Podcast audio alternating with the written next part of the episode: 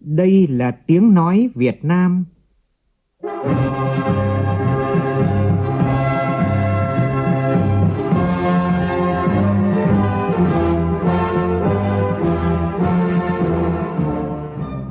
là tiếng nói Việt Nam, phát thanh từ Hà Nội, thủ đô nước Cộng hòa xã hội chủ nghĩa Việt Nam.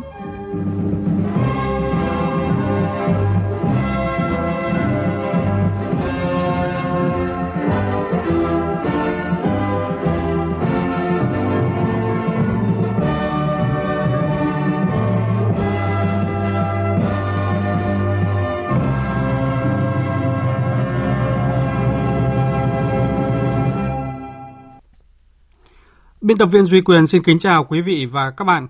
Mời quý vị và các bạn nghe chương trình Thời sự sáng của Đài Tiếng Nói Việt Nam. Chương trình hôm nay thứ Sáu ngày mùng 1 tháng 4 năm 2022, tức ngày mùng 1 tháng 3 năm nhâm dần. Có những nội dung chính sau đây.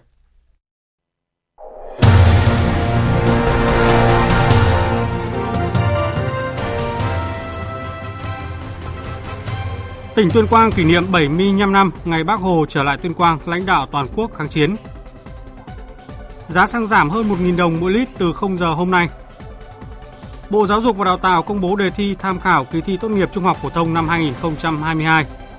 Trong phần tin thế giới, Tổng thống Nga ký sắc lệnh thanh toán khí đốt bằng đồng rúp với các quốc gia không thân thiện. Tổng thống Mỹ Joe Biden hôm nay sẽ công bố quyết định xuất kho khoảng 1 triệu thùng dầu một ngày từ kho dự trữ dầu mỏ chiến lược trong 180 ngày nhằm hạ nhiệt giá nhiên liệu.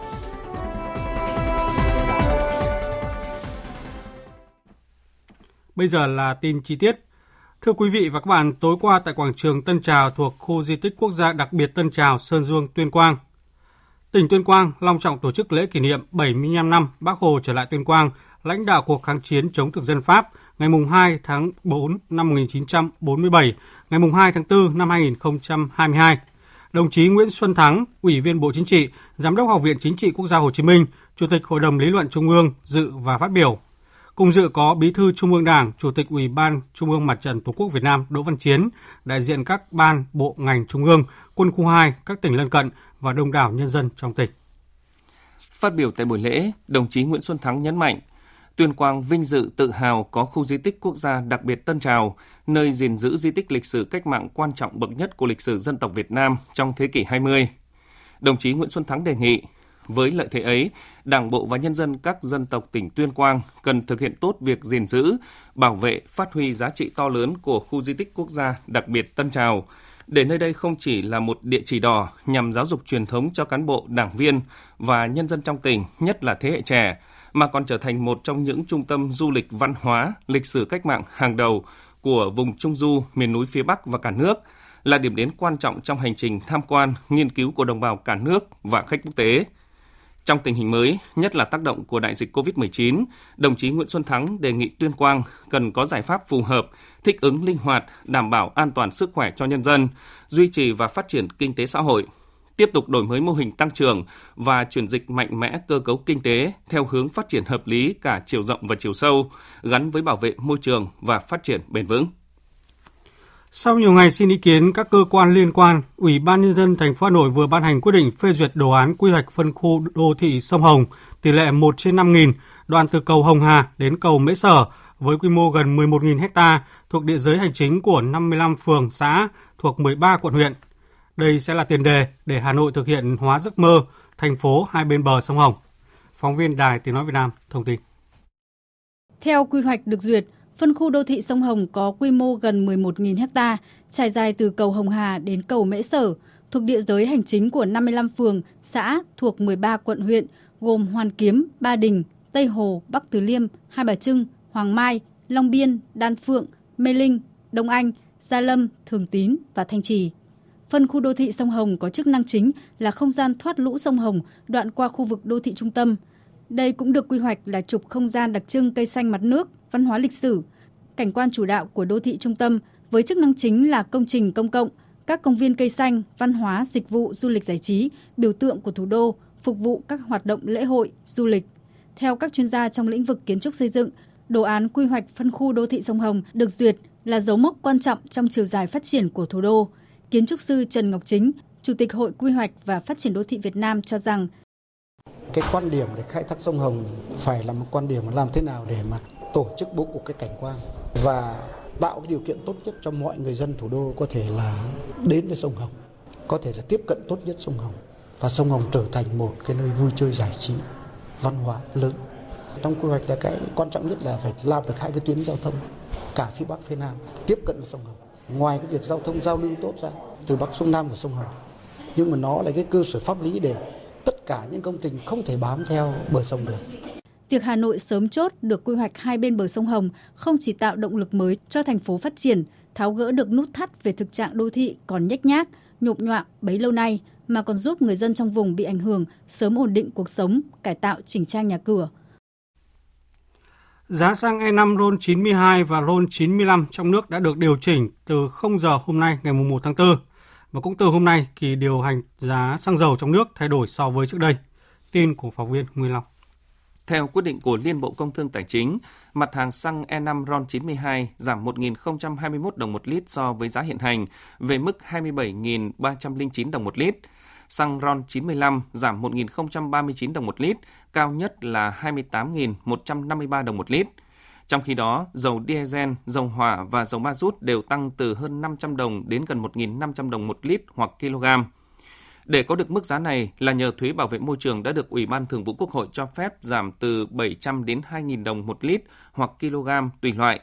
Ngoài ra, Liên Bộ Công Thương Tài chính đã phải sử dụng kết hợp công cụ quỹ bình ổn xăng dầu ở mức hợp lý để giảm giá xăng và hạn chế mức tăng của giá dầu so với mức tăng của giá thế giới. Thứ trưởng Bộ Công Thương Đỗ Thắng Hải cho biết việc điều hành giá xăng dầu tại kỳ điều hành lần này được thực hiện sớm hơn so với thông lệ nhằm mang lại lợi ích cao nhất cho các đối tượng sử dụng xăng dầu. Bình thường thì chúng ta sẽ điều hành vào 15 giờ, cứ 10 ngày một lần, trước kia 15 ngày một lần. Thế nhưng mà lần này vì cái thuế môi trường nó có hiệu lực là giảm thì chúng tôi thì sẽ căn cứ vào đó thì làm nào để mang lại cái lợi ích cao nhất cho những doanh nghiệp sử dụng xăng dầu làm đầu vào cũng như là người dân, người tiêu dùng.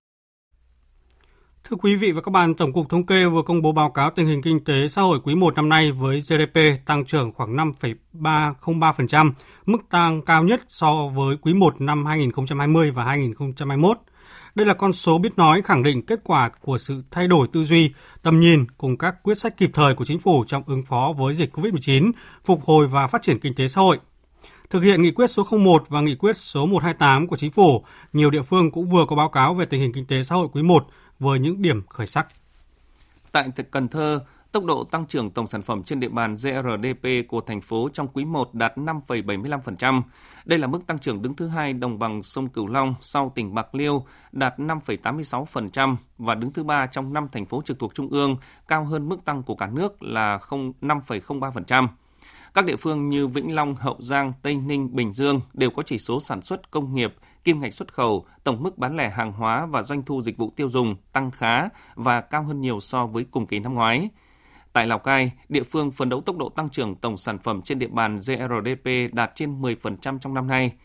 Ông Phan Trung Bá, Giám đốc Sở Kế hoạch và Đầu tư tỉnh Lào Cai cho biết, để thực hiện được mục tiêu này, việc tìm kiếm khơi thông các kênh đầu tư trong và ngoài nước có ý nghĩa đặc biệt quan trọng, tạo nguồn lực cho phát triển kinh tế xã hội nhằm đẩy nhanh quá trình phục hồi sau đại dịch. Lào Cai cũng chuẩn bị hạ tầng tốt nhất để đón các nhà đầu tư. Và tập trung vào những cái công trình trọng điểm như là sân bay Lào Cai, thế rồi à, các cầu có biên giới, các cầu qua sông Hồng và các đường kết nối, các công trình trọng điểm để tạo cái nguồn lực và cái điều kiện thuận lợi về hạ tầng về điều kiện kinh tế xã hội và du lịch để phát triển Lào Cai trong thời gian tới. Thưa quý vị và các bạn, để phục hồi kinh tế xã hội thu hút đầu tư thì các địa phương cần đảm bảo an sinh xã hội cho người lao động, đặc biệt là chú trọng quy hoạch và xây dựng nhà ở xã hội để chăm lo tốt hơn cho người có thu nhập thấp. Ghi nhận của phóng viên Duy Phương tại tỉnh Đồng Nai, nơi có đông công nhân và người lao động. Hiện nay, tỉnh Đồng Nai có 13 dự án nhà ở xã hội, nhà ở công nhân đang được triển khai với tổng diện tích gần 60 ha, cung ứng khoảng 10.746 căn hộ. Huyện Nhân Trạch có 6 khu công nghiệp, khoảng 13.000 công nhân. Đây là địa phương có điểm sáng về nhà ở xã hội trong khu công nghiệp cho người thu nhập thấp mua, thuê. Chị Nguyễn Thị Thu mua một căn nhà ở xã hội Idico tại khu công nghiệp Nhân Trạch 1 từ giữa năm 2021. So với ở trọ thì điều kiện sống tại đây tốt hơn, có khu vui chơi cho trẻ em, đảm bảo an ninh trật tự. Như uh, với một người công dân hoặc là làm việc bình thường thì giá nó cũng hợp lý rồi và ở đây thì cũng có nhiều người người ta có thể trả góp được thì cũng hợp lý với những mức lương người ta à, được nhận đó. Các địa phương có nhiều khu công nghiệp, nhu cầu cao về nhà ở xã hội gồm Nhân Trạch, Long Thành, Trảng Bom và thành phố Biên Hòa. Theo ông Nguyễn Hữu Nguyên, Chủ tịch Ủy ban nhân dân thành phố Biên Hòa, địa phương này đang triển khai 4 dự án nhà ở xã hội với 1.669 căn. Thời gian tới, thành phố Biên Hòa sẽ đốc thúc các chủ đầu tư triển khai nhanh dự án và đề xuất Ủy ban nhân dân tỉnh bổ sung thêm các dự án nhà ở xã hội tại các tuyến đường mới mở có quy hoạch khu đô thị. Về cái quỹ đất á, là vừa rồi phòng quản lý đô thị cũng đã rà soát hết các quỹ đất công, đất sạch mà quy hoạch đất ở là đảm bảo điều kiện mà xây nhà ở xã hội đã đề xuất với tỉnh rồi. Còn các khu đất mà của người dân, đặc biệt là những khu đất mà hiện nay người dân đang làm khu nhà trọ sẽ quy hoạch luôn thẳng luôn là đất nhà ở xã hội để cho người dân chính người dân đó có thể là góp phần vào đầu tư. Theo kế hoạch phát triển nhà ở xã hội của tỉnh Đồng Nai, dự kiến đến năm 2025 sẽ hoàn thành 2.500 căn, mỗi địa phương có nhiều khu công nghiệp sẽ khởi công từ 1 đến 2 dự án nhà ở xã hội. Mặc dù việc bắt tay vào làm nhà ở xã hội của tỉnh Đồng Nai là muộn, nhưng đây cũng là động thái đáng ghi nhận để tạo điều kiện cho người lao động gắn bó lâu dài với tỉnh. Tối qua, Bộ Giáo dục và Đào tạo đã công bố đề tham khảo 15 môn của kỳ thi tốt nghiệp trung học phổ thông năm 2022. Đây được xem là căn cứ quan trọng để thầy trò các nhà trường định hướng ôn tập, củng cố kiến thức, có hình dung căn bản về đề thi trong kỳ thi sắp tới. Chi tiết nội dung đề thi tham khảo 15 môn gồm toán, vật lý, hóa học, sinh học, ngữ văn, lịch sử, địa lý, giáo dục công dân, tiếng Anh, tiếng Nga, tiếng Pháp, tiếng Trung, tiếng Đức, tiếng Nhật và tiếng Hàn. Thí sinh có thể tra cứu tại website của Bộ Giáo dục và Đào tạo tại địa chỉ moet.gov.vn. Theo Bộ Giáo dục và Đào tạo, kỳ thi tốt nghiệp trung học phổ thông năm nay về cơ bản vẫn giữ ổn định như năm ngoái. Do thời gian kết thúc năm học 2021-2022 đối với lớp 12 ở một số địa phương có thể kéo dài đến hết tháng 6. Vì vậy, dự kiến kỳ thi tốt nghiệp trung học phổ thông sẽ diễn ra vào tháng 7 năm nay. Bà Trịnh Thị Bích Thủy, Giám đốc Trung tâm Đào tạo Quản lý Khoa học Hợp tác Quốc tế Viện Pasteur Nha Trang đặt tại tỉnh Khánh Hòa cho biết đơn vị tiếp tục tuyển tình nguyện viên để thử nghiệm vaccine phòng COVID-19 dạng xịt mũi dùng vector virus cúm. Theo đó, Viện Pasteur Nha Trang dự kiến tuyển 3.000 tình nguyện viên từ 18 tuổi trở lên sinh sống ở hai tỉnh Quảng Nam và Khánh Hòa tham gia giai đoạn 3 của quá trình nghiên cứu lâm sàng vaccine phòng COVID-19 dạng phun xương xịt mũi dùng vector virus cúm. Tình nguyện viên phải đáp ứng thêm các yêu cầu khỏe mạnh hoặc bệnh nhẹ duy trì ổn định, tiêm liều vaccine phòng COVID-19 cuối cùng cách đây ít nhất là 3 tháng, chưa từng mắc COVID-19 và sẵn sàng tuân thủ 4 lần thăm khám của nghiên cứu. Chương trình tuyển tình nguyện viên diễn ra từ nay đến hết ngày 30 tháng 4. Sáng nay tại tỉnh Sóc Trăng diễn ra lễ thả giống tái tạo nguồn lợi thủy sản. Đây là hoạt động kỷ niệm 63 năm ngày truyền thống ngành thủy sản, ngày 1 tháng 4 năm 1959, ngày 1 tháng 4 năm 2022. Thực hiện kế hoạch tái tạo, bổ sung nguồn lợi thủy sản tại một số lưu vực sông và vùng ven biển đồng bằng sông Cửu Long năm 2022 và giai đoạn 2022-2025. Ông Trần Đình Luân, Tổng cục trưởng Tổng cục Thủy sản, Bộ Nông nghiệp và Phát triển Nông thôn cho biết. Công tác à, thả giống tái tạo nguồn lợi thủy sản tập trung vào hai cái thời điểm, à, mùng 1 tháng 4 và ngày lễ Phật đản. Thế thì năm nay là một cái năm mà khi mà triển khai chiến lược phát triển thủy sản Việt Nam trong cái quyết định 339 của Thủ tướng Chính phủ và đặc biệt là thực hiện nghị quyết 36 của Trung ương về kinh tế biển thì chúng tôi đã chọn Sóc Trăng là một cái tỉnh cũng có truyền thống về cái công tác tái tạo nguồn lợi thủy sản. Cái ý nghĩa đây đối với lĩnh vực biển là chúng ta nâng cao nhận thức của bà con cộng đồng ngư dân ven biển về cái công tác thả giống tái tạo nguồn lợi, đặc biệt là chúng ta biết cách thả và bảo vệ nguồn lợi thủy sản. Thưa quý vị, tại tỉnh Phú Yên do mưa và gió lớn bất thường trong hai ngày vừa qua khiến các địa phương khu vực ven biển thiệt hại nặng về người và tài sản. Lãnh đạo tỉnh Phú Yên yêu cầu các địa phương khẩn trương tìm kiếm người mất tích, triển khai các biện pháp khắc phục hậu quả. Các cộng tác viên Lê Biết và Xuân Triệu phản ánh. Tại huyện Tuy An vẫn còn hai người mất tích. Hai trường hợp này đều bị cuốn trôi khi ở trên thuyền để ra khu vực nuôi tôm hùm. Đối với nuôi trồng thủy sản, hơn 2.400 lồng ươm tôm hùm giống bị cuốn trôi. Người dân địa phương vẫn đang nỗ lực trục vớt tàu thuyền bị đánh chìm vào bờ để sửa chữa và vớt những con tôm hùm giống còn sót lại, tiếp tục nuôi ươm. Nhiều người không ngờ tới việc sóng to gió lớn lại xảy ra vào thời điểm này và gây thiệt hại nặng nề. Bà Phạm Thị Mỹ và bà Phạm Thị Thiền, ngư dân ở xã An Hòa Hải, huyện Tuy An, tỉnh Phú Yên cho biết. Vàng dưới đây nó còn mà vàng trên kia là nó mất hết. Trại thì thì cũng hết mấy trăm đó thì mấy kỳ là ở nhà là chuẩn bị hết ấy. Mà cái đợt đây không có ngờ, không có ngờ sống như gì. Chứ nếu có ngờ đâu, mình ghi đồ đâu có bị như gì. Kiểm tra tại hiện trường khu vực có người mất tích và vùng nuôi tôm hùm giống bị thiệt hại nặng nề ở xã An Hòa Hải, huyện Tuy An, tỉnh Phú Yên. Ông Trần Hữu Thế, Chủ tịch Ủy ban dân tỉnh Phú Yên yêu cầu chính quyền địa phương phải phối hợp với người dân địa phương tập trung tìm kiếm người mất tích. Đối với số tàu thuyền bị đánh chìm, lòng bè bị cuốn trôi, cần tập trung lực lượng cứu vớt vào bờ. Ông Trần Hữu Thế, Chủ tịch Ủy ban dân tỉnh Phú Yên yêu cầu lực lượng cứu nạn phải chú ý đảm bảo an toàn về người khi tham gia cứu hộ cứu nạn. Có thể nói rằng là tuy với dự báo như như vậy nhưng mà cái mức độ ảnh hưởng thực tế là quá lớn. Vẫn còn người mất tích nên chúng tôi tập trung việc này trước. Thứ hai là cố gắng là thể phục hồi lại những cái đang còn có khả năng phục hồi. Ngoài thiệt hại về người và nuôi trồng thủy sản thống kê chưa đầy đủ của toàn tỉnh Phú Yên, còn 91 tàu thuyền bị chìm do những diễn biến bất thường của thời tiết. Ủy ban dân tỉnh Phú Yên yêu cầu các địa phương tổ chức trực ban nghiêm túc 24 trên 24 giờ, liên tục theo dõi chặt chẽ các bản tin về áp thấp nhiệt đới trên biển, mưa lớn, lũ lụt, sạt lở đất để chủ động ứng phó với các tình huống xấu có thể xảy ra. Và tiếp theo chương trình, biên tập viên Xuân Linh chuyển đến quý vị và các bạn một số thông tin thời tiết đáng chú ý. Thưa quý vị, ở Bắc Bộ rét nàng bân đã tràn về từ đêm qua và còn tiếp tục duy trì trong hai ngày cuối tuần tới. Còn tại các tỉnh Trung Bộ và Tây Nguyên đang chịu ảnh hưởng của mưa lớn trên diện rộng với cảnh báo trong mưa rông có khả năng xảy ra lốc xét, mưa đá và gió giật mạnh, nguy cơ xảy ra lũ quét sạt lở đất tại khu vực vùng núi và ngập úng cục bộ tại các vùng trũng thấp ven sông. Trên các sông từ Quảng Bình đến Bình Định có khả năng xuất hiện một đợt lũ. Trong đợt lũ này, đỉnh lũ trên các sông từ Quảng Bình đến Bình Định khả năng lên mức báo động 1, riêng các sông ở Quảng Ngãi lên mức báo động 1 đến báo động 2. Chương trình Thời sự sáng tiếp tục với phần tin thế giới. Tổng thống Nga Putin vừa ký xác lệnh thiết lập thủ tục mới trong việc thanh toán khí đốt của Nga với các quốc gia không thân thiện. Theo đó, các quốc gia này phải mở tài khoản bằng đồng rúp trong các ngân hàng của Nga để giao dịch. Tin của phóng viên Anh Tú, thường trú tại Liên bang Nga.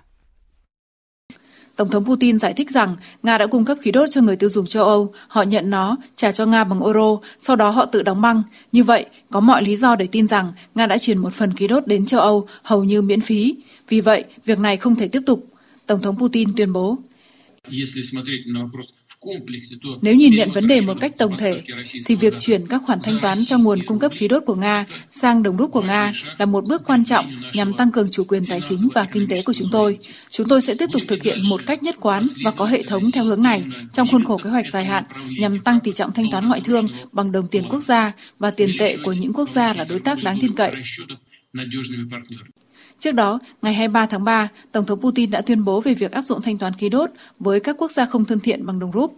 Trong bối cảnh này, đồng rúp đã tăng giá ngày thứ 9 trong tháng 3, đồng đô la và đồng euro đã giảm hơn 12%, lần lượt là 83,2 và 92,5. Trên thực tế, thủ tục thanh toán mới là bắt buộc các nhà xuất khẩu khí đốt bán 100% thu nhập ngoại tệ cho các ngân hàng Nga. Điều này chắc chắn sẽ hỗ trợ đồng rúp, tăng khối lượng giao dịch trên thị trường tài chính và giúp sàn giao dịch Moscow có tính thanh khoản. Tổng thư ký Tổ chức Hiệp ước Bắc Đại Tây Dương NATO Jens Stoltenberg khẳng định nhiệm vụ của Liên minh Bắc Đại Tây Dương là đảm bảo bảo vệ tất cả các đồng minh và điều này áp dụng cho toàn bộ lãnh thổ của Ba Lan và Litva. Phóng viên Hải Đăng theo dõi khu vực Đông Âu đưa tin. Khu vực Suwalki ngăn cách vùng ngoại ô Kaliningrad của Nga trên biển Baltic với Belarus. Theo thông tin từ cơ quan chức năng Ba Lan, hiện đang có hàng nghìn quân Nga đóng ở khu vực này. Đây cũng là tuyến đường bộ duy nhất để kết nối Ba Lan và Trung Âu đến các nước vùng Baltic. Với vị trí địa lý quan trọng như vậy và những mối lo ngại khi căng thẳng leo thang nhiều tuần qua, trong cuộc họp báo hôm 31 tháng 3, Tổng thư ký NATO Stoltenberg đưa ra tuyên bố khối này sẽ bảo vệ tất cả các đồng minh và bao gồm toàn bộ lãnh thổ của Ba Lan. Ông cho biết thêm NATO cũng đã tăng cường đáng kể sự hiện diện của mình ở các khu vực phía đông.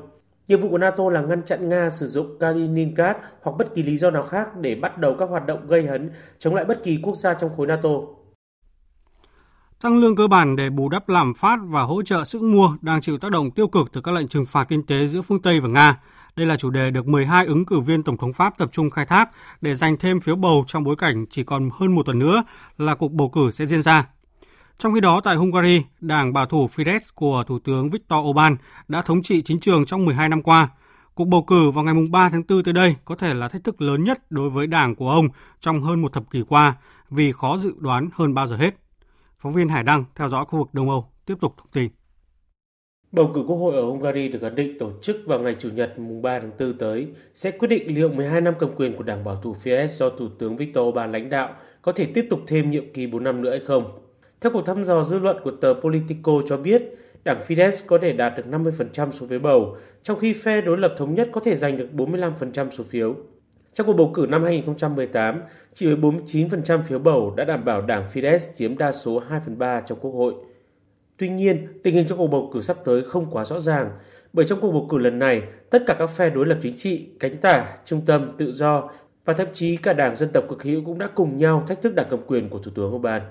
Bên cạnh đó, theo khảo sát thì khoảng 20% cử tri vẫn chưa quyết định lựa chọn đảng phái nào và số lượng người quyết định vào phút cuối có thể sẽ xoay chuyển kết quả của cuộc bầu cử. Thủ tướng Viktor Orbán từ lâu đã là cái gai trong mắt của nhiều nhà lãnh đạo Liên minh châu Âu vì ông thường phản đối những nỗ lực của Bruxelles nhằm áp đặt các giá trị châu Âu lên xã hội Hungary. Trong những tuần gần đây thì chính phủ Thủ tướng Orbán cũng phải đối mặt với sự chỉ trích ngày càng gai gắt từ Liên minh châu Âu, các đồng minh NATO và thậm chí là các thành viên trong nhóm Visegrad do không có động thái phản đối phù hợp với cuộc tấn công của Nga vào Ukraine. Phe đối lập thống nhất cũng đã nắm bắt cơ hội này để chỉ trích Thủ tướng Orbán cùng một danh sách dài những vấn đề mà Hungary đang phải đối mặt. Tổ chức các nước xuất khẩu dầu mỏ và các đối tác OPEC cộng vừa quyết định tăng nhẹ sản lượng dầu thô, bất chấp sức ép của phương Tây trong bối cảnh xung đột Nga và Ukraine. Theo đó, thì OPEC cộng sẽ nâng sản lượng lên 432.000 thùng một ngày kể từ tháng 5, cao hơn một chút so với 400.000 thùng mỗi ngày mà khối này thông báo những tháng trước. OPEC cộng cũng nhất trí sẽ nhóm họp vào ngày 5 tháng 5 tới. Trong diễn biến liên quan đến dầu mỏ thì người phát ngôn của các bộ trưởng năng lượng Australia và New Zealand xác nhận cơ quan năng lượng quốc tế IAE A sẽ tiến hành hội nghị khẩn cấp bộ trưởng trong ngày hôm nay, mùng 1 tháng 4 vào lúc 19 giờ theo giờ Việt Nam để thảo luận về tình hình thị trường dầu mỏ cũng như đưa ra quyết định về việc cùng giải phóng dầu từ các kho dự trữ chiến lược. Dự kiến hôm nay thì Tổng thống Mỹ Joe Biden sẽ công bố quyết định xuất kho khoảng 1 triệu thùng dầu mỗi ngày từ kho dự trữ dầu mỏ chiến lược trong 180 ngày nhằm hạ nhiệt giá nhiên liệu. Trung tâm Kỹ thuật Di truyền và Công nghệ Sinh học của Cuba mới đây cho biết sẽ sớm đề nghị cơ quan y tế quốc gia trong những tuần tới cấp phép sử dụng khẩn cấp như một liều tăng cường cho vaccine Mambisa, một trong số ít các loại chế phẩm ngừa COVID-19 sử dụng qua đường mũi đang được nghiên cứu và phát triển trên thế giới. Trên trang Twitter cá nhân, Chủ tịch Cuba Miguel Díaz-Canel cũng chia sẻ thông tin về những tiến bộ trong thử nghiệm lâm sàng giai đoạn cuối của ứng viên vaccine Mambisa. Quý vị và các bạn đang nghe chương trình Thời sự sáng của Đài Tiếng Nói Việt Nam. Và tiếp theo chương trình là một số thông tin thể thao.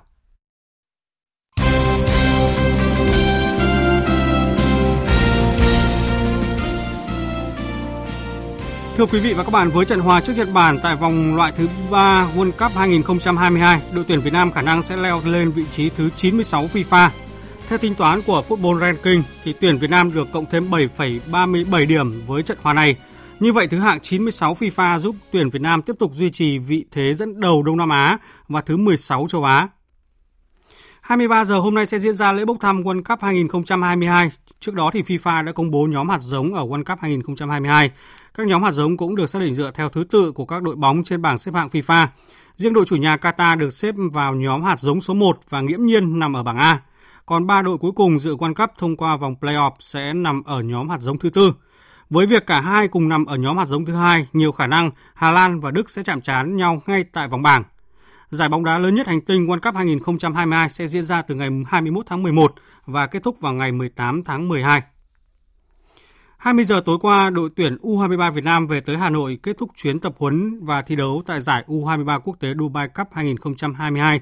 Đây là đợt ừ, tập luyện hữu ích cho đội tuyển U23 Việt Nam trong hành trình hướng tới SEA Games 31 diễn ra vào tháng 5 tới. Trong giai đoạn tập huấn tại các tiểu vương quốc Ả Rập Thống Nhất UAE, thì đội tuyển U23 Việt Nam cũng đã có 3 trận đấu, gồm một trận hòa và hai trận thua, xếp hạng 8 chung cuộc trong tổng số 10 đội tham dự.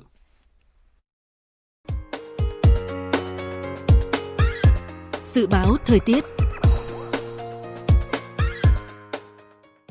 Phía Tây Bắc Bộ có mưa rào và rông rải rác, cục bộ có mưa vừa mưa to, nhiệt độ từ 14 đến 23 độ, riêng khu vực Tây Bắc cao nhất có nơi trên 25 độ. Phía Đông Bắc Bộ có mưa rào và rông rải rác, cục bộ có mưa vừa mưa to, trời rét, nhiệt độ từ 14 đến 21 độ. Khu vực từ Thanh Hóa đến Thừa Thiên Huế có mưa vừa mưa to, có nơi mưa rất to và rải rác có rông, trời chuyển rét. Phía Bắc nhiệt độ từ 15 đến 22 độ, phía Nam nhiệt độ từ 17 đến 25 độ. Khu vực từ Đà Nẵng đến Bình Thuận có mưa vừa, mưa to, có nơi mưa rất to và rải rác có rông, nhiệt độ từ 21 đến 28 độ, phía Nam có nơi 30 độ. Tây Nguyên, ngày có mưa vừa, có nơi mưa to và rải rác có rông, nhiệt độ từ 19 đến 22 độ. Nam Bộ, nhiều mây, chiều tối có mưa rào và rông rải rác, nhiệt độ từ 23 đến 32 độ. Khu vực Hà Nội có mưa rào và có nơi có rông, cục bộ có mưa vừa, mưa to, trời rét, nhiệt độ từ 15 đến 21 độ. Dự báo thời tiết biển, Vịnh Bắc Bộ có mưa rào và rông rải rác, tầm nhìn xa trên 10 km, giảm xuống 4 đến 10 km trong mưa, gió đông bắc mạnh cấp 6, cấp 7, giật cấp 8, cấp 9, biển động mạnh. Vùng biển từ Quảng Trị đến Quảng Ngãi có mưa rào và rải rác có rông, tầm nhìn xa từ 4 đến 10 km, gió đông bắc cấp 5 có lúc cấp 6, giật cấp 7, từ chiều nay mạnh dần lên cấp 6, cấp 7, giật cấp 8, cấp 9, biển động mạnh. Vùng biển từ Bình Định đến Ninh Thuận và vùng biển từ Bình Thuận đến Cà Mau có mưa rào và rông rải rác, tầm nhìn xa trên 10 km, giảm xuống 4 đến 10 km trong mưa, gió đông cấp 4, cấp 5. Vùng biển từ Cà Mau đến Kiên Giang và Vịnh Thái Lan có mưa rào và rông rải rác, tầm nhìn xa trên 10 km, giảm xuống 4 đến 10 km trong mưa, gió nhẹ. Khu vực Bắc Biển Đông và khu vực quần đảo Hoàng Sa thuộc thành phố Đà Nẵng có mưa rào và rông rải rác, tầm nhìn xa trên 10 km, giảm xuống 4 đến 10 km trong mưa, gió đông bắc cấp 7, giật cấp 8, cấp 9, biển động mạnh. Khu vực giữa Biển Đông có mưa rào và rông vài nơi, tầm nhìn xa trên 10 km, gió đông bắc cấp 4, cấp 5. Từ đêm nay gió mạnh dần lên cấp 5, riêng khu vực phía Bắc có lúc cấp 6, giật cấp 7, biển động. Khu vực Nam Biển Đông, khu vực quần đảo Trường Sa thuộc tỉnh Khánh Hòa có mưa rào và rông vài nơi, tầm nhìn xa trên 10 km, gió đông đến đông bắc cấp 3, cấp 4. Trước khi kết thúc chương trình thời sự sáng nay, chúng tôi tóm lược một số tin chính đã phát.